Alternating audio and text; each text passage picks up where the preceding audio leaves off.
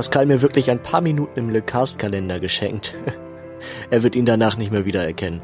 Aber zuerst zu euch. Ein Adventskalender ist es. Da erwartet man vermutlich etwas Adventliches.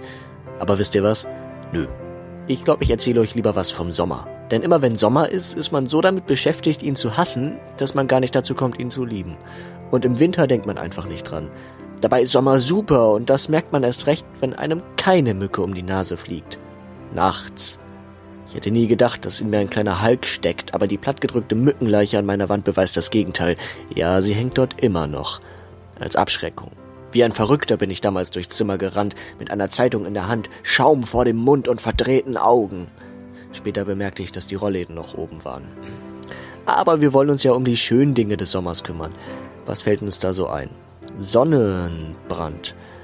Sand in allen erdenklichen Körperöffnungen. Bademeister.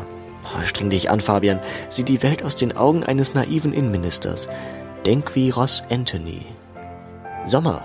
Das ist, wenn man aufwacht, Blumenduft in der Nase spürt, nicht niest, aufsteht und ein frisches Brötchen isst, dann seine Badesachen packt und in das nicht überfüllte Freibad, nein, noch viel besser, an den nicht verdreckten Strand fährt und sich dann mit seinen nicht viel mehr gebräunten Freunden trifft.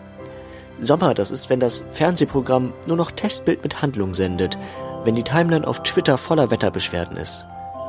Ihr merkt, es ist viel einfacher, den Sommer zu lieben, wenn er nicht da ist. Funktioniert ähnlich mit dem Internet.